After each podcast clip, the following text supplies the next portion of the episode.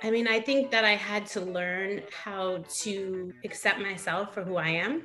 And I think that that's probably part of what I'm here to teach people because I grew up under the shadows of my father, and of a lifestyle. So, you know, because people judged him, they automatically judged me, which made me act out or do things that probably was out of my character just because I wanted to gain acceptance. I think the biggest thing that I can tell someone is just be comfortable in your own skin and nobody's perfect. Like we're all to make mistakes but you got to just try to learn from those mistakes. And I think that I'm a living example of a person that definitely made some mistakes along the way, but mm-hmm. um, try to just get up and you know evolve every time I, I fall down. I pick myself back up.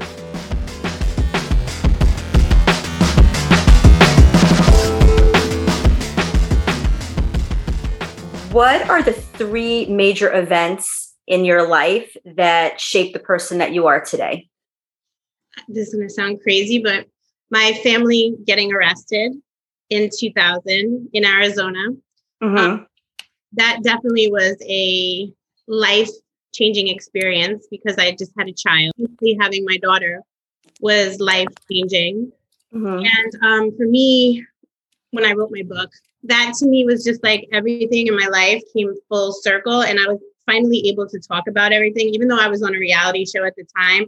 I really opened up about my experiences and you know things that I felt growing up and things that I've seen. So I would say those are the three most life-changing experiences for me.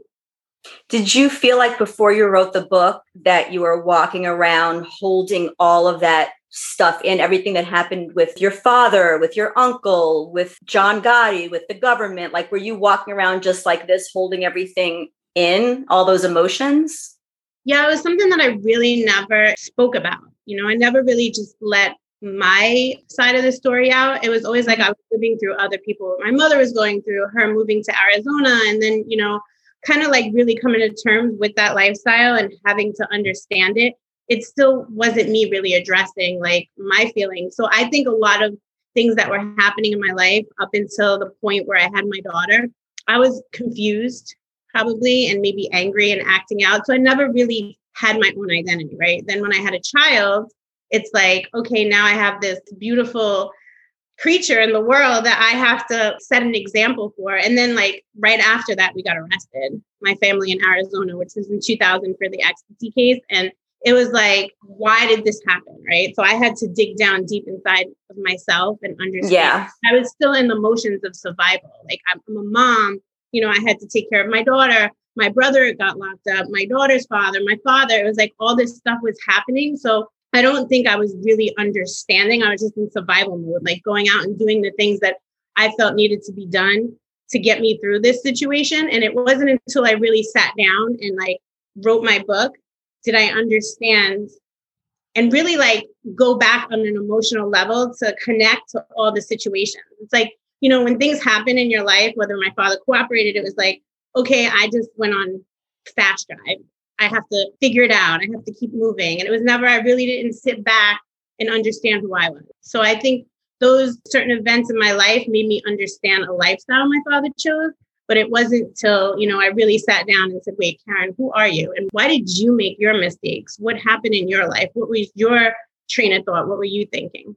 And I read your book when it first came out, but I was kind of like thumbing through it the other day. And there was a part in there where you said when you were on Mob Wives, your dad, he was locked up at the time. And I guess you had a conversation with him about it. And you said he was supportive, but he wasn't really on board with the whole setup of the whole show. So, what made this particular show different? Why was he on board to do this show and he didn't like the other show? You know, Mob Wives, especially when it first came out, it was like the first of its kind where we were just like mob wives, like we were actually saying the word. So I think he felt a lot of it. And I have to say now in retrospect, a lot of that show was based off of my father and who he was. And so it was the first time we were really addressing the issues publicly. And, mm. you know, from him just watching it, it's like all the arguing and bickering on that show, like that's not really who I was as a person, right? Like as a mob daughter or my mother being a mob wife like life is just different it's like more family oriented and even though like the men in, in our lives went out of the house and they were criminals or whatever they chose to do outside the house mm-hmm. when you came home it was like family oriented right so i don't think he liked a lot of the arguing and the fighting like to him it was petty.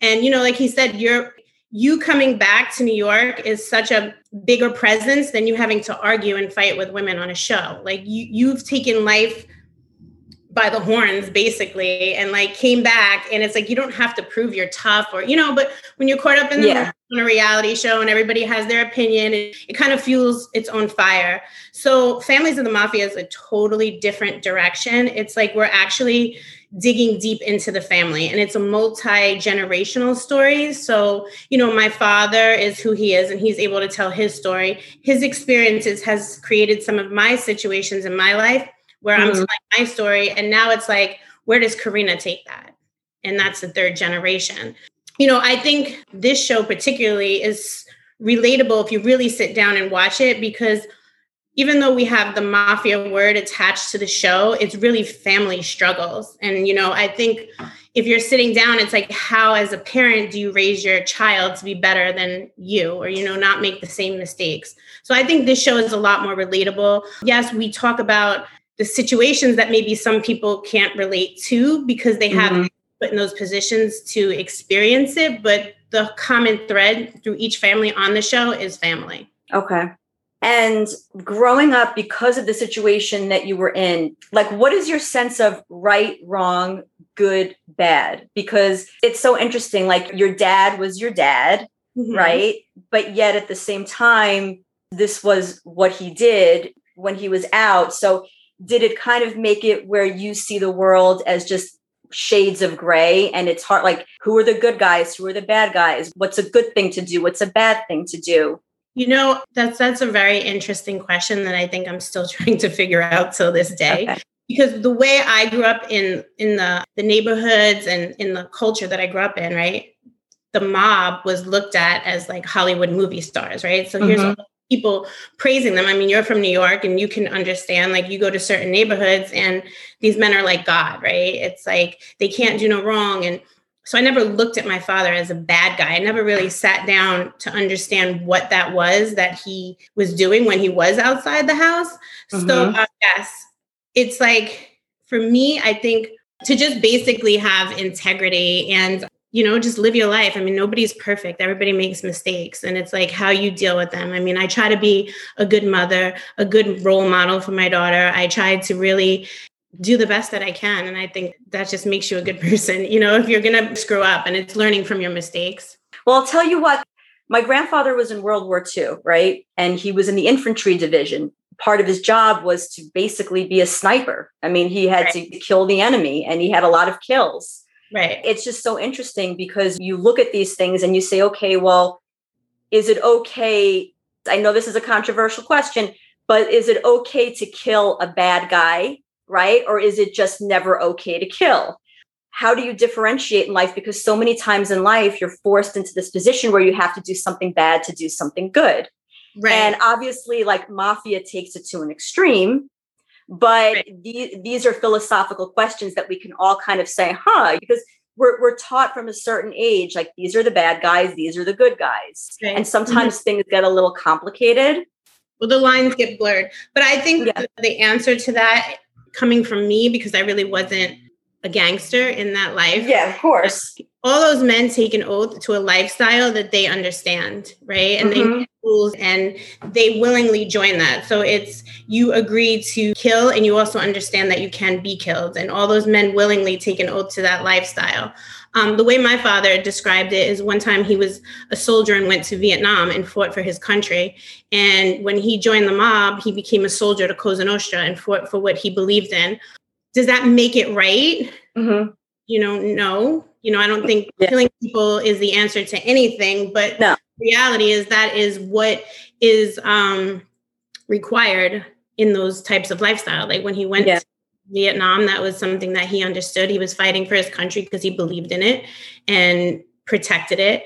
In the same way he believed in his oath and his life in Cosa Nostra. So Right. And like not like they, you know, and I know this doesn't make it, I don't want to make this sound like it's just a cliche kind of thing. Like they don't kill innocent people, but that's not what they do. You know what I mean? Like I always got the question, like, oh, was your boyfriend scared to date you and stuff? And it's like, mm-hmm. you know, sure as a father, if someone was being abusive towards me or whatever, he would give him the old dad talk, like, I'm not going to accept that. But he's not going to go and try to take the person's life or something. You know what I mean? Right. Unless he was a threat to me, then it's, you know, I think any father goes into that. Right. I mean, I think it's just like when these men make an oath, they become an, a soldier to Cosa Nostra. Right. So okay, so I was used to growing up in New York. I knew that it was a very secretive thing. I knew that you would never penetrate and find out what it's like to witness a ceremony where somebody's getting made. You'd never know if somebody really, you know, even if the mafia like really existed, it was sort of this mythical thing because it was a secret. Now, all of a sudden, it's become a part of pop culture where you have, you know, people are willing to air their laundry on a reality show. And now it's just like so out in the open. I'm assuming that you're a producer on this show as well, correct? Correct families of the mafia. Okay. So how did you convince these families, especially ones that are in witness protection, to come forward and be a part of a reality show?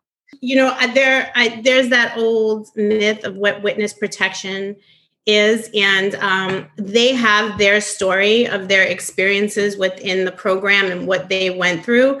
Um, mm-hmm. I do believe that if they were still in hiding that they would personally come out and appear on a reality show so it really didn't take much convincing I think that sometimes people just feel like they want to tell their story for whatever reason. Um, as far as like even the Cutolos, I didn't have a personal relationship. Like I knew of the father, Wild Bill. He was an underboss. I knew of his story. I knew my father was mm-hmm. close with him. But um, when we reached out to him and we just started talking, I just felt like, you know, if this is something that they want to do, here's the opportunity because they want to tell their experiences. It didn't take mm-hmm. much convincing. Um, and like I said, there are so many people out there now that are doing it. It just kind of seems like we're not do- telling mob secrets and ceremonies on, you know, I'm not doing that and showing, you know, people that don't want to tell their story. We're actually dealing with people that are at a place to where they want to be able to tell their stories for whatever reasons they want to tell it for. Okay. And when you were a kid, did you and your brother have any type of relationship with the Gotti kids? were you family friends or did you really have not much to do with them um we did, i didn't have much to do with them. You know i really like there were times where we went to some parties and we were in the same place. I didn't really like have one-on-one experiences with them until our fathers got arrested in 1990 when we would go to the mcc in lower manhattan and visit mm-hmm. we would see each other on the visits and stuff.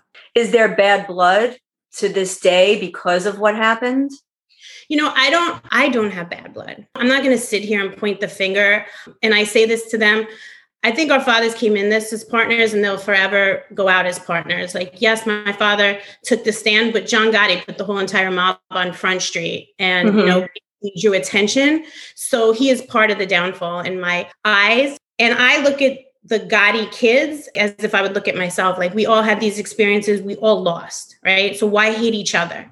Like i don't i don't have hatred in them like i kind of almost can sit back and understand but you know they don't like sometimes when i speak the truth and the mm-hmm. truth is you know there were the Gotti tapes. My father heard them. John was going to betray my father. That is etched in history. That's that's not something that I'm just making up or spewing out there. I mean, there's been numerous FBI's that you know have told those stories that listen to the tapes. There are the Gotti tapes. So the reality is, you know, I'm not condoning what my father did and saying, oh, he cooperated, but I'm also not condoning what John did. You know, my father was extremely loyal to him, very loyal to him.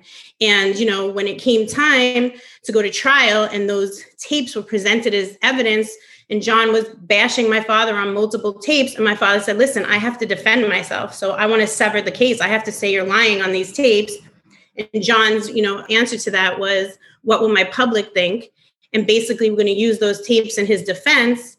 You kind of look at it as john was going to throw my father under the bus to do life in prison before my father took the stand and john got life in prison. So to me the whole situation is just screwed up and i just feel like there's been so many generations. Why have any more hatred? But i'm not going to sit back and not say the truth. So if they can't handle the truth then that's on them if they feel some sort of way about me Okay. Firstly, I want to thank Athletic Greens for sponsoring this podcast. Athletic Greens has a product called AG1 that I have been using literally every morning. When I start my morning with AG1 drink first thing before my coffee or my morning smoothie, it's a whole different ballgame. So I wake up in the morning. As soon as I get down to the kitchen, I put in a scoop of AG1 into my water. I stir it up. I drink it down. It's a few seconds out of my morning and I just feel so much more energetic than I did before. I get 75 high quality vitamins, minerals, whole food food sourced ingredients, probiotics, and adaptogens all in one drink. I feel like I'm starting my day on the right foot. And it's a good feeling to know that you're starting your day by being kind to yourself. Athletic Greens has over 7,000 five star reviews. It's recommended by professional athletes, and I respect their company values.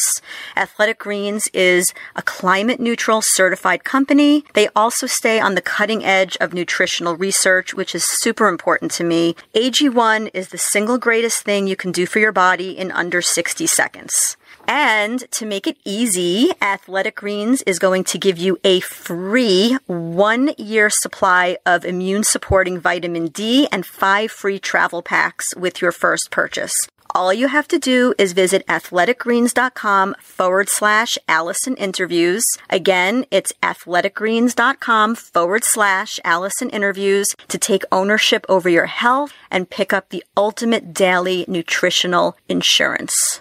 Firstly, I want to thank Athletic Greens for sponsoring this podcast. Athletic Greens has a product called AG1 that I have been using literally every morning. When I start my morning with AG1 drink first thing before my coffee or my morning smoothie, it's a whole different ballgame. So I wake up in the morning. Soon as I get down to the kitchen, I put in a scoop of AG1 into my water. I stir it up. I drink it down. It's a few seconds out of my morning and I just feel so much more energetic than I did before. I get 75 high quality vitamins, minerals, whole food food sourced ingredients, probiotics, and adaptogens all in one drink. I feel like I'm starting my day on the right foot. And it's a good feeling to know that you're starting your day by being kind to yourself. Athletic Greens has over 7,000 five star reviews. It's recommended by professional athletes, and I respect their company values. Athletic Greens is a climate neutral certified company. They also stay on the cutting edge of nutritional research, which is super important to me. AG1 one is the single greatest thing you can do for your body in under 60 seconds. And to make it easy, Athletic Greens is going to give you a free one year supply of immune supporting vitamin D and five free travel packs with your first purchase. All you have to do is visit athleticgreens.com forward slash Allison interviews. Again, it's athleticgreens.com forward slash Allison interviews to take ownership over your health and pick up the ultimate daily nutritional insurance. And your daughter, I watched some episodes of season two, and it looks like your daughter is struggling with the fact that she really does not want to be in the shadow of right this whole legacy she just wants to be i don't know if it's that she feels like i just want to be a normal person mm-hmm. i don't mm-hmm. want to be a gravano or i want to have my own identity what is it you know i think that she feels like this luggage has been dragged right and it comes to a point where people are always like oh that's karen's daughter or sammy's granddaughter and she wants to have her own identity and mm-hmm. build path. Like Karina has seen the downside of this lifestyle by visiting her father in prison, her grandfather in prison. And it's like she doesn't want that for herself and her life, but she doesn't want to, you know, have to keep feeling like that's something that she should be molded like she should be looked at like that. She's done so much with her life. She's 22 years old. She's in finance. She's extremely successful. So she's like when people talk about me i you know i get who my family is and i love them and embrace it but yeah. let's about some of the things that i've done and worked to do at this point okay so you were talking about taking part in a documentary about your what was it the arrest for ecstasy that took place in 2000 you said right. you were going to participate in a documentary because they're going to make it with or without you, and you want to be able to clear it up what happened exactly. Did you ever take part in that documentary? Yes, I did. I did take part in the documentary because I wanted to be able to, um, first of all, the whole, in my opinion, title of the show is a misconception because it was Narcos, the war on drugs, and the mob and drugs. And when it pertains to my father, like he really wasn't involved in selling drugs. The ecstasy situation happened in Arizona, and kind of Gerard and I kind of got involved with the wrong people. And my mm-hmm. father stepped in in a sense to where he was trying to protect us. It's a long story, and I do get yeah. in depth on families of the mafia. But you know, there was a lot of people that made careers off of, you know, making it look like my father was the big bad drug dealer and sells newspapers that way, right? So reality is it happened. We don't deny that we didn't do anything wrong, but if the story is going to be put out there, I just wanted it to be put out in a way that I'm telling my version because to me that's my truth. That's what I lived. I seen the other side of it. Are people still trying to because I did read that part of your book and the way you described it, it was like people were exploiting your family name. Living out in Arizona, I guess people thought there was there was some kind of glamour to it. They wanted to tell people they knew you. They wanted to tell people they knew your father. Uh, do you still deal with that with that stuff to this day?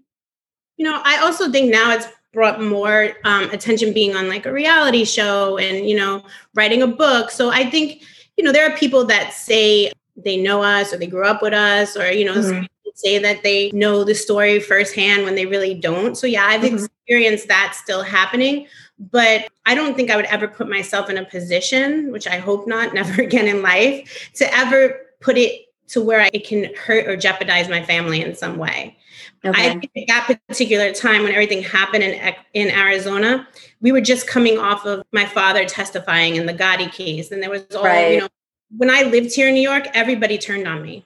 My closest friends, whose father or grandfather or uncles were involved in that lifestyle, were told not to hang out with me anymore. So when I moved to Arizona and these people had interest and it was cool, it's like I let my guard down and allowed these people to come into my world. And I think that's where I say, you know, those were life changing experiences for me because I understand now why I did that. It was, okay. you know, young, you kind of care what people think. And growing up, it's like the bad guys are the guys that get respect mm-hmm. I come from in New York, in right, right. I come from. So yeah. it's like I just thought maybe if I was bad, I would regain that respect that I lost, and I was lost. I had to find myself. So that's important for me to tell the story because it's more than just oh we went out and we sold drugs. There's there's like way more deeper to the story. I think that mm-hmm. has a message to where you know sometimes people find themselves off track. Oh, for sure, we mm-hmm. all do. But I, I want to talk about one of the things that's in this show that I found interesting and curious is that you are now, I don't know if you still are, but you are involved in a relationship with somebody who's currently incarcerated. Mm-hmm. Okay. This is something that we've all heard those stories of people who get married in prison and women who write to, to guys that are incarcerated. And you right. always go, why? you know? So that's, I have to just say, why? Xavier is someone who I knew um, before he was incarcerated. We mm-hmm. were friends, and then he went to prison, and we kind of just stayed in contact through the years. And when I was going through my experiences with the ecstasy stuff in Arizona, and I kind of seen where prosecutors will lie and people will change stories to mm-hmm. get more time. Like, listen, I'm not sitting here saying my father didn't do anything wrong, but for what he did in Arizona, he probably should have got five years. But because he's Sammy the Bull, he got 20 years. So mm-hmm. I started really looking into the case. And then when the laws started to change while my father was in prison, um, there was this law that was put in place called the two point reduction. And my mm-hmm. father fell into that category to where he can come home early. So I started like just researching. And um, the more I started researching, I started thinking about Xavier. Like, this is maybe something that can help him. And I started to really understand mass incarceration and the war on drugs and how Xavier kind of fit into that category. Because growing up, like, the people I knew or the experiences that I went through were more like racketeering and mob related. It wasn't, you know, drugs and the war on drugs and mass incarceration. So I started reading cases and I just started to realize like there was such harsh prison sentences that were given to some of these individuals, like life without parole, where other people who killed people were able to come home. So I reached out to Xavier and I just started working with him on the case and we just like we just i love him you know what i mean and i don't mm-hmm. focus so much to say oh this is a relationship we come home at night and you know write love poems to each other no like i feel like i'm fighting for this man's life and his integrity and the way he is as an individual allows me to love him like yes if he comes out of prison i would be down in um what is it? City Hall getting married because he's definitely somebody that okay. I love. But the reality is like what's first up in front and center is fighting for his freedom.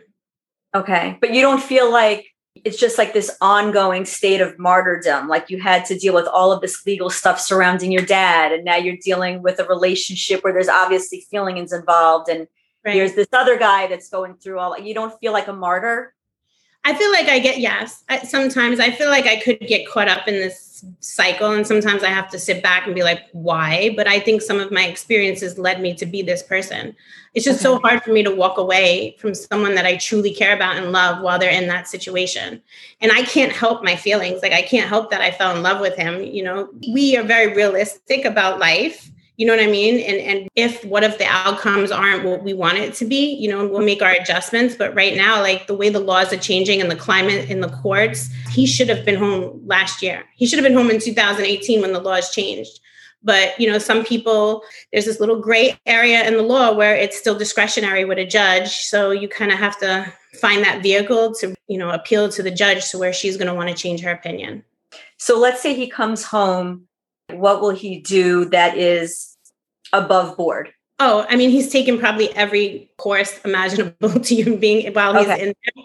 Um, you know, I've also created a situation. I'm a producer now, like I'm working on other shows. Mm-hmm. I would love work with me. I think that if I wasted, and I and I'll say wasted, I don't consider it wasting now, but if I put in all these years to fight for someone to come home and they can't make the right decisions, then that would have been me wasting my time. So I will do everything within my power to make sure that that's not it. But I don't feel that with him. Like he's lost so much that he really just wants to come home and be normal. Okay. You realize what your mistakes, the consequences of what they are and how it not only just affects you, but the people that care about you and love you. Like he has children that are really counting on him coming home. Do you still have a relationship with your cast members slash the, the women from Mob Wives? Were were you guys friends? Were you a tight knit circle of friends, or was it just it was just a job? Oh, we fought for uh, six seasons, whether we were friends or not friends. I'm only kidding. We yes, we all knew each other coming into that show. And I thought that's what made Mob Wives so unique is because we mm-hmm. all did have a history. We weren't just like put on set to not like each other or like each other over things that were happening in the current time. We had history. And um, I don't really, there's a few of them that I talk to. You know, the ones that I didn't get along with on the show, I don't speak to or have even seen since the show has ended. Ramona, she's my cousin you know what I mean? She's someone that's always going to be in my life. I talk to Carla, Marissa. Mm-hmm. So, okay. And what do you think of your dad's podcast and YouTube channel? Are you a fan? Um, I listen, I know my father, so I know the way he tells stories. And like I've heard these stories so many times through my life that I felt like he needed to tell it because he's so detailed when he's explaining it. And the one thing about him, whether you like him or you don't like him, or you think that what he's saying is, you know, too much, he's just going to give it to you how it is. So I, I definitely support him in mm-hmm. it. You know, sometimes I'm always like, oh, what is he going to say? Because he's just, you know, a straight shooter and he's going to give it to you how, how, how it is. But, um, no, I think it's interesting. I think the first episode of his podcast, like to me, it brought back a lot of emotions. And the way he did it, it with, you know, not only just telling his story, but there was also, you know, the FBI agent who was on the case the whole time, the way he told it, because I never heard someone else's perspective of how it went down. So to okay. hear it together through the both of them was really, I think it was done amazing and was very interesting to me. He's a good storyteller. That he is, yes. Like for real, I listen. Like I'll listen to it. I'll listen to his YouTube channel when I'm in the car, mm-hmm. and I get so engrossed in his stories. Like he goes into detail. Yeah, I know. You know, and what's his line at the end? Adios, motherfuckers. what does he say? One thing about my father is he's like very funny. I just had this conversation with him the other day because my friend was telling me about one of his podcast things and he he said that he pushed his grandmother down the stairs in a wheelchair but he was joking like he was making and he, the guy is like it was so funny the way he tells the story because he actually has you believing it and then he laughs at the end so i yeah. was like you should definitely talk about things like because having a conversation with him outside of like just the mob stuff is like he's so um has such a in-depth perspective on just life and like maybe it has a mob twist to it but, but it's like very interesting to hear him talk or just be funny. So hopefully he'll start doing a lot more of those videos as well adding to other stories just besides the mob stories.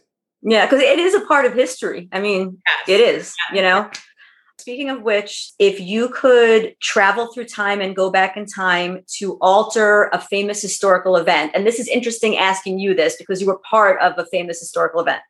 But um, if you could go back in time and alter any famous historical event, where would you go and what would you attempt to change? Oh my God, that's such a hard question.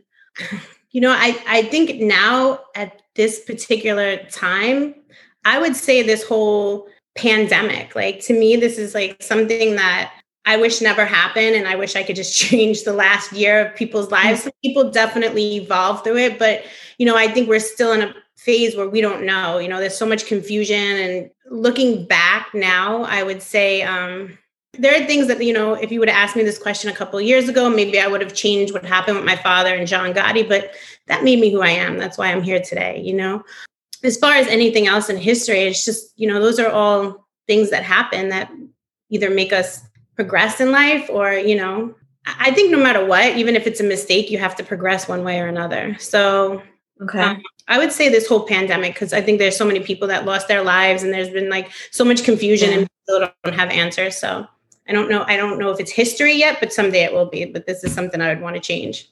Yeah. So you'd get like you'd fly to that that lab in Wuhan and get in there yeah. and, and secure everything. like what happened? Like why did this happen? And it's you know you wake up every day and now they're saying, well, we're gonna have to wear masks again. And you know I look at not just me because like we're older, but like I remember when all this was going on, and I remember just going out and there was like this little kid and he kept pulling his mask down. He's probably like seven or eight, and his mom kept putting his mask on. He was like, "Why do I have to put it on?" You know, you imagine the confusion for kids that that age. You know, it, it was sad yeah. actually watching it. That's the part that sucks. Yeah. What do you think you came into this life as Karen Gravano to learn, and what do you think you came here to teach? I mean, I think that I had to learn how to accept myself for who I am and I think that that's probably part of what I'm here to teach people because I grew up under the shadows of my father and of a lifestyle. So, you know, because people judged him, they automatically judged me, which made me act out or do things that probably was out of my character just because I wanted to gain acceptance. And now stepping back, being older, you know, I have a 22 year old daughter and she has a lot of friends around her. And we call it like therapy sessions at Karen's house because she brings all the girls over. And it's just like, I think the biggest thing that I can tell someone is just be comfortable in your own skin. And nobody's perfect. Like we're all going to make mistakes, but you got to just try to learn from those mistakes. And I think that I'm a living example of um, a person that definitely made some mistakes along the way. But mm-hmm. um, I try to just get up and you know evolve every time I, I fall down. I pick myself back up, and whether that's to teach my daughter to be better or you know someone out there that I could just give a little bit of advice to. So I think it's a short answer because I talk a lot. no, it's fine. I like short answer would be teach people how to just, you know, be comfortable in their own skin. What's next for you? Like, are you producing any new shows in addition mm. to Families of the Mafia? What are you working on? Um, I'm working on a couple of projects right now that I'm talking to our team with. I just definitely want to build my daughter's building a beauty brand. That's always been my love. I've been an esthetician for the last 22 years. So, mm-hmm. working on projects with my daughter, as well as definitely develop some new shows. And um, I have a couple of people that I'm currently talking to that I think have amazing stories. And, you know, I think it would be great to follow them. And, you know, it's different. Some of them are different than the mafia because I don't want to also be like pigeonholed into like, that's all yeah. I can do is mafia stories. I feel like you know, in life, I've met so many amazing individuals just going through life that have amazing stories. I think everyone has a story. So, oh, yeah, for sure. That's why I love what I do. That's why I do this. Yeah. Yeah. I love it. Okay, so I want to thank you so much for giving me your time and trusting me with your story. I really appreciate thank you. it. Thank you for reaching out. And yeah, I love um, being able to just talk. Obviously, I do a lot of it. to really talk to you. And I appreciate you taking the time. So Of course. And best of luck with everything. Thank you.